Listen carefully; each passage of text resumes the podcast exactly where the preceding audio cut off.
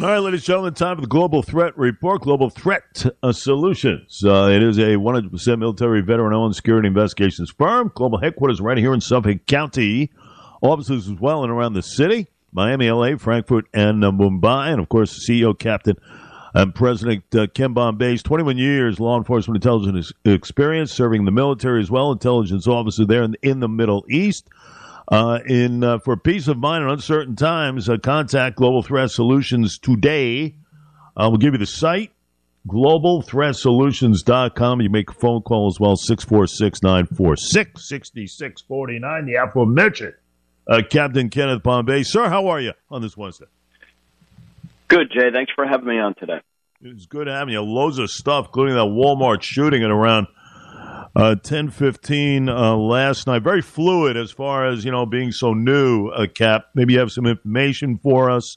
Seven dead. That includes the shooter. Five are being treated uh, at an area hospital.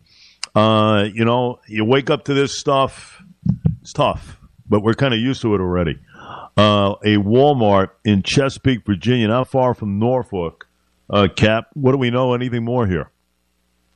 It's still coming out this information, Jay, because it's it just happened last night. So it, it appears though what they do know is this is looks like it was a an employee who committed this act and maybe even a manager. Um, it also looks like that he turned the gun, the weapon on himself. There's at least seven people dead and others injured. Um, they're still investigating. I could not find out yet exactly what type of weapon was used in this, but they did say that they believe he turned the weapon on himself. So um, possibly a, uh, a handgun was used. That hasn't been released yet. But it's just uh, coming right on the heels of, of another shooting in Colorado, and there was another one at University of Virginia, really highlighting these mass shootings that are taking place across the United States right now. So I think it's getting a lot of attention. And this, incident, this most recent one, is still developing, but I'm sure within hours we'll have more details on that. No question. Uh, there is a report of a possibility of the shooter being a disgruntled manager. Uh, and we've seen this scenario before, right, Cap? With a disgruntled employee, some sort, going back in and uh, doing the damage here. I don't know if you, know, you, have compiled any more information on that, but uh, we'll keep an eye on that. I don't know if uh, if that is true, uh, but it uh, certainly would not surprise me. You know. Oh, definitely, and and with all active shooter, most active shooter scenarios, especially the ones like this, where we're you know depends on the definition you're using. Right? So if it's most definitions will say four more people. Well, you could have a shooting, say in New York or Chicago, where where they drive by and shoot four people, and technically that's a mass shooting. But then you have these targeted incidents, which are a little bit different, where they're coming into a place trying to kill as many people as they want, as they can, and they they planned these events. Oftentimes they commit suicide. But one thing that's common about these types of mass shootings, like the one we had last night, is these people collect what they call grievances. You know, like they feel they've been wronged over the years by by by many entities. It doesn't have to just be the people at that Walmart they worked with, but they collect in their mind these grievances where they've been wronged, and then they pick this one day to to uh, retaliate. You know, for all these things they feel that that has been they've been wronged, and that's what we'll probably see here, especially with these incidents where we see the workplace uh, mass shootings, where they come in and they're they're responding to this uh, treatment they feel they've received. That's probably what happened here. Yep. Uh, the cap with us, Ken Bombace global threat. Let's go to Colorado Springs uh, with this uh, Club Q out there. Uh, LGBTQ, uh, you know, you think of Pulse, you think of Orlando 2016, 40 some odd people uh, killed there. all in all, a nightmare scene if it weren't for a good Samaritan, uh, I can't even imagine what could have happened there. Uh, but Cap, uh, here we go again. Uh, this time out west, doing anything more. Now I'll tell you, there's a lot. We spoke to a judge yesterday uh, out in the Rockies, and basically, you know, these red flag laws. There's Anderson Aldrich uh, usurped those laws. I tell you, there's always situations where you have things in place and for some reason things slip through the cracks here. It appears that way. A lot of flags regarding this guy. and his family member as well. That's right, and you know one of the, um, the the issues we face in law enforcement in general, but specifically with these laws, is that we're we're a fragmented uh, law enforcement uh, country, right? Some countries have a national police department. Well, here we have so we have like fifty thousand police agencies, and you know every state, every jurisdiction, they'll have their own laws often, and it's very hard. It's almost you know that's why you're seeing such a big push to have maybe national to have federal laws in place where they at least have to everyone has to meet these standards, and and you know Jay, it so I'm I'm a supporter of the Second Amendment, but I think that everybody recognizes we have a problem right now. When you see these this many mass, I mean, this is like two weeks, and we had these mass shootings right now. There's definitely an issue here that needs to be addressed. It's just how to go about doing that. And like you said, when they usurp these these laws or the red flag laws that might be in place, well, what does that mean really? Uh, these these people, let's say they are flagged, right? They say this person can't legally possess a firearm. Well, then they're going to get one illegally, which is very easy to do. The laws themselves, firearms laws themselves, will not stop these shootings. You know, I, I think that we it's like we discussed so many times has to be focused on uh, mental health intervention, highlighting these people, interacting with them, and trying to prevent these things before they happen. But but even that, it's a challenge. I've done this. I've had to go visit people who have made threats. You even if we get to give to we get to involuntarily commit somebody to get them psychological evaluation, they don't stay forever. No one's getting. You're not committing someone like that and saying, "All right, um, this person's dangerous. We're just going to hold on to them forever." It doesn't work that way. Usually, within 24, 48 hours, these people are back out. So it's really a challenge that way. I still think the answer lies in uh, this this uh, intervention and also people seeing something and saying something because as we, we will find out obviously with the Walmart incident and these incidents there was always always signs that people could have seen and said someone needs to needs to go see this person because their social media statements actions they've made highlight what they may do in the future. And a lot of times that we don't see those, or or the law enforcement doesn't see that information until after an incident occurs. Unfortunately. And there's always signs. Nikolas Cruz, Parkland, Salvatore, Salvatore Torres, Uvalde backing out that truck, grandmother's house crashing into the fence of that school. Listen, there are signs. Neighbors noticing. You got it. Listen, see something, say something. We don't have enough of that. And that's why there has to be some accountability, especially with a mentor, guardian, parent, uh, wherever these individuals are living. There has to be something involved in. Now, with this Anderson Lee Aldrich, uh, if you go back to June of last year, okay, arrested, charged, menacing, first degree kidnapping, allegedly making a threat to detonate an explosive, multiple weapons, ammunition in his possession, threat to unleash carnage like you wouldn't believe, causing homes to be evacuated in that, in that area at the time. Ten of them, by the way. I mean, these are all signs. And you couple that with his mother, uh, who has had a lot of run ins with enforcement the, and refusing to cooperate with investigators in that case, by the way and he wasn't prosecuted. The records were sealed. They helped him evade. Again, we talk about red flag laws, potential seizure of weapons. These are all major, major problems here that we have to correct. It's right in front of us. It's right in front of authorities, but somehow, some way, it evades. We can't have this anymore. It, it's true, and it's a really big challenge, Jay, because – think of all the things you said. Unless this person committed a crime, a crime serious enough that's going to keep them. Right now, we have people committing horrific crimes, and they're out the next morning. So, unless this person committed a crime that's going to keep them behind bars, what is the answer? So many people who are psychologically, uh, are um, emotionally unstable right now. They're they're on the streets. You go to New York City, you go to Los Angeles, San Francisco. I'm all over the country. You see it. You know these these people who are, who are mentally ill. They're in the streets. They're unstable. And what is the answer? What do we do? We um, you know, do we ha- have to get these people and have them uh, incarcerated to keep keep them off the streets? Like you're saying, there were so many um, red flags with this this individual.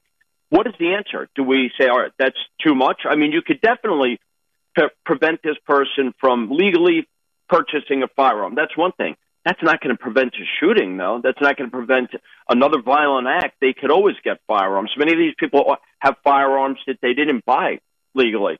And that's going to be the big challenge. What do we do? Okay, we've highlighted a person. This person's clearly a potential threat for an incident like this. What's the answer then? You know, I think I think highlighting them, identifying them, and, and mental health intervention is one thing. But like you just said, these people aren't compliant in any way. What do we do? We could involuntarily commit them for evaluation, but that's so short term. You can't you can't indefinitely commit people like that. Um, at least not the way the laws are right now. And maybe that's part of the answer too. Someone who shows who's um, so unstable and they're showing that they have uh, they're emotionally disturbed, they could be violent. Maybe there needs to be there needs to be long term uh, evaluations or committals for these people to keep them off the streets. You know, the answer is not clear, but I think it definitely has to be a national answer.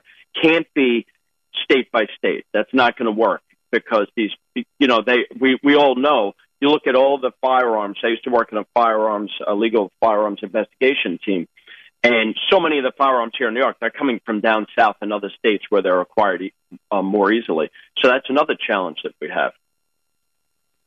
If I hear one more person bring up gun control, I'm going to blow a gasket because it's about the individual. It's mental health. We're not doing enough. You go back to UVA, you go back to Colorado Springs, Walmart. You go into Idaho here, which we will in a second. I mean, I don't want to hear any more about this nonsense. Joe Biden, every listen, enough is enough. We have to come together with common sense. Okay? Common sense. You know, I always remember the president coming here for the ghost guns. Really? Ghost guns. Yeah. After those two cops were murdered, ambushed back in January, yep. remember that whole thing? I mean, come on. When are we yep. going to really gather some thought here? Please, somebody.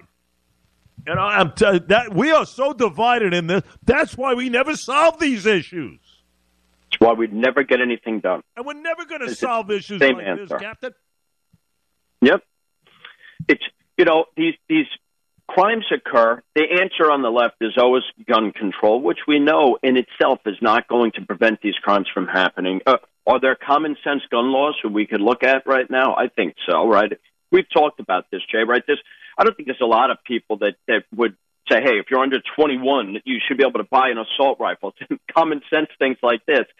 But that in itself is not going to prevent we have over 400 million guns in America. And unless your plan is to kick in doors, confiscate, and melt guns en masse, this is that's not going to be the answer. These people are going to be able to get the guns when they commit these. It's like you said, it's it's the uh, the violence that we're seeing and the lack of consideration for anyone in society that we're seeing from so many people, so many violent acts right now that go unpunished, and uh, that that's a big part of it. And the other thing is, like we said, there's so many people right now that are not there, mentally unstable, emotionally disturbed people, not being treated in any way. And and I think that's a big part. Of, that is the primary answer. There's many different things that need to be done to combat this, but the primary thing is going to be identifying these these people before they commit these acts. Mental health facilities. Let's shore them up. We homeless populations that that are never diminished. Uh, uh, this is all part of the problem. The problem isn't tracing some serial number for crying out loud. I, am so sick of this stuff. Really, I, I, mean, come on. This is why we never saw. You know, we convene, we talk, we discuss Capitol Hill. I'm, come on. I'm tired of the BS. I really am. I tell yeah. you, I, I'm fed up. Fed up. It's got to change. Yeah. The cap with Has us. To change. Global threat. That brings us to uh, Idaho. The creme de la creme. You know, I- I'm obsessed with this case. I got to tell you, I'm obsessed because I cannot believe that they haven't facilitated it enough. And now, listen, there's a presser today. I think at one o'clock, and we'll see what's going on there. But I'll tell you, the, the, the guy in charge is clueless he looks in the camera like a deer in the headlights. I'm very concerned. Uh, so many things here, Cap. You know, this is a college town. It reminds me of, um, you know, my kid went to Alfred up there in, in New York. uh, upstate near Rochester. It reminds me of that type of town. I, listen, I understand there's not a lot that goes on there, and they haven't had a murder in seven years. I get it, but man, I'll tell you, uh, this one is for the ages. What's going on? Uh, yeah. You know, when you take away bags of garbage without even being investigated as possible evidence, you know, that's a sign to me. It really is. Um, this is the most bizarre case, the most bizarre case I think I've reported on in my time here. It really is. And four people brutally murdered, brutally murdered, you know, with a special weapon that you could probably talk about here. Um, give give me an assessment here because I'm I'm in, yeah. just baffled beyond belief. Yeah, so this is it's a bizarre case, and it's just I think um, what what you just said is so true, and this happens across the country. We have police departments with you know ten people. You know, they're just simply not qualified to handle cases like this in their jurisdictions, and that's why we have state police, and more importantly for this case, the FBI, who comes in and they assist them. And although you might see a local representative up there conducting press conferences, trust me, the FBI's got a big hand in this, and state police investigators. They've they've moved in for that very reason. Um, so what are they doing now? Uh, Jay, there's a lot that's going on. Obviously, they're collecting, they're doing a forensic, traditional forensic investigation, radiating from the house. They're collecting DNA from blood samples. They're hoping that maybe, you know, in these cases, you could even find blood that belonged to the attacker at these scenes. So all of that is going on. Right now, they say they have no suspects. And despite what you might hear about them saying, well, this person's not a suspect, you know, there were six people there, two in the basement. Uh, trust me, everyone is a person of interest at this point. They are not ruling anybody out, especially someone who was in the house or, or people that these people were calling or, or talking with recently before this, right before this occurred. So in these cases, so much of what has to be done to investigate who committed this crime is investigating your victims. They're going through everything right now, Jay. They're going through their social media, their phones, emails, texts, uh, different applications they use to communicate with friends and, and schoolmates and family. That's what they're doing, and that's probably where you're going to see. They're looking for some interaction with somebody that could possibly be involved in this with some of the people that were there. Very few things are, you know, completely random with no prior interaction in any way. And that's what they're doing right now. They're looking really deeply into all these victims, the two people that survived who are in the basement. There's a lot of questions they have now, like they obviously say they didn't hear anything up there, and it was like 11:30 the next morning when they finally called the police. Um, there's a lot of questions that are unanswered right now that they're looking into. There was two of the uh, students that were communicating with a male subject. There was a uh, one of the girls in the house was trying, attempting to call uh, a boyfriend or an ex-boyfriend. It's a lot of things they're looking into. They're conducting hundreds of interviews right now, and they, Jay, this radiates from the house. They're not only moving beyond the actual house and the property looking for evidence. They're interviewing everybody who has any interaction with them, people at the school, friends, family, anyone they interacted, people at those locations that where they were, the sorority house, and then there was another bar they were at. They're interviewing everybody there. And another thing with that that happens with all crimes nowadays is they're looking for video, and it doesn't have to be video at the house or just video at that bar.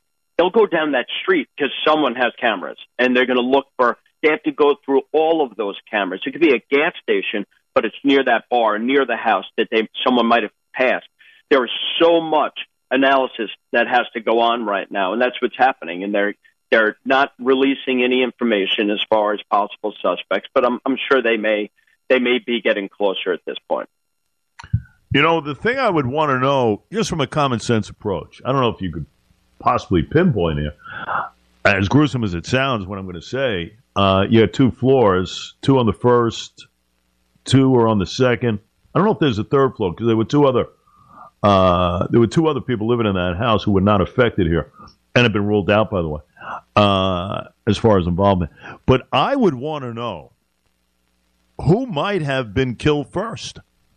You know, because to me, this is a case as far as maybe a disgruntled lover, uh, you know, somebody who might have stalked somebody. You know, I mean, to, to use a knife of this magnitude um, is a guy who is angry, you know, very angry, had a score to settle, uh, and thus the brutality of it all. You know, I would think if they could maybe, I don't know how you do it, see who might have who might have been murdered first. That might lead to something here as far as the past of that victim who have might have been involved with somebody of this ilk. You know, uh, that, that yeah. was just my that's a, that's my first thought here. You know, yeah, and maybe through a timeline of some sort, a trail of some sort, is maybe to go back into the history and and maybe lead to a, a, a pretty good situation of a lead. I don't know. Yeah, uh, I'd be surprised if they they haven't arrived at that at that conclusion yet, Jay. You know, who who commit who was murdered first, and you know, there's a lot of things that they're keeping everything close to the vest and not releasing it. But you know, we have two people in the basement. Now, it's been there's been um, uh, people have said that maybe this killer was familiar with the home and entered the home easily. Well, at the same time, I don't know. Did they did those people survive because they didn't know there were two people in the basement? You know, how familiar could they have been? I think there's a lot of answers that they probably have now they're not releasing unless it makes sense to release to the public to help solve the crime. And that's the way it should be done. You know, there's they know a lot more than they're putting out. I can tell you that much. And uh, I think all these things that we're talking about as far as who might have been killed first, and it's all going to come down to the who interactions those victims had with people. The the chances that this was just some random person who who uh, went in the woods and watched the house and came down and killed everybody and left is probably not likely that there was some type of interaction with these people or evidence of this person interacting with them previously in some some way. That would be my guess. Uh, incredible situation, really. We'll see what happens today. One, maybe a revelation or two. I don't know. Very slow go here. That's why you have every agency involved. You got you got state, FBI, you got everybody involved now. Uh, so uh, we'll see. We'll see if something unfolds here. Uh, but you know they are working hard to solve and to uh, and to capture very important stuff. Uh, the captain, ladies and gentlemen, global uh, threat solutions for peace of mind in uncertain times. Go to the website globalthreatsolutions.com. And any questions, uh, please uh, call 646 946 6649. The company is an incredible company with uh, services provided like you wouldn't believe. So check it all out on that website, globalthreatsolutions.com. Cap, you, your family, uh, enjoy. I know you'll be monitoring many a situation that we have uh, talked about today, but enjoy your Thanksgiving, my friend. You too, Jay have a great Thanksgiving, and I look forward to chatting after the holidays. Thank you. You got it. The great Captain Ken Bombace.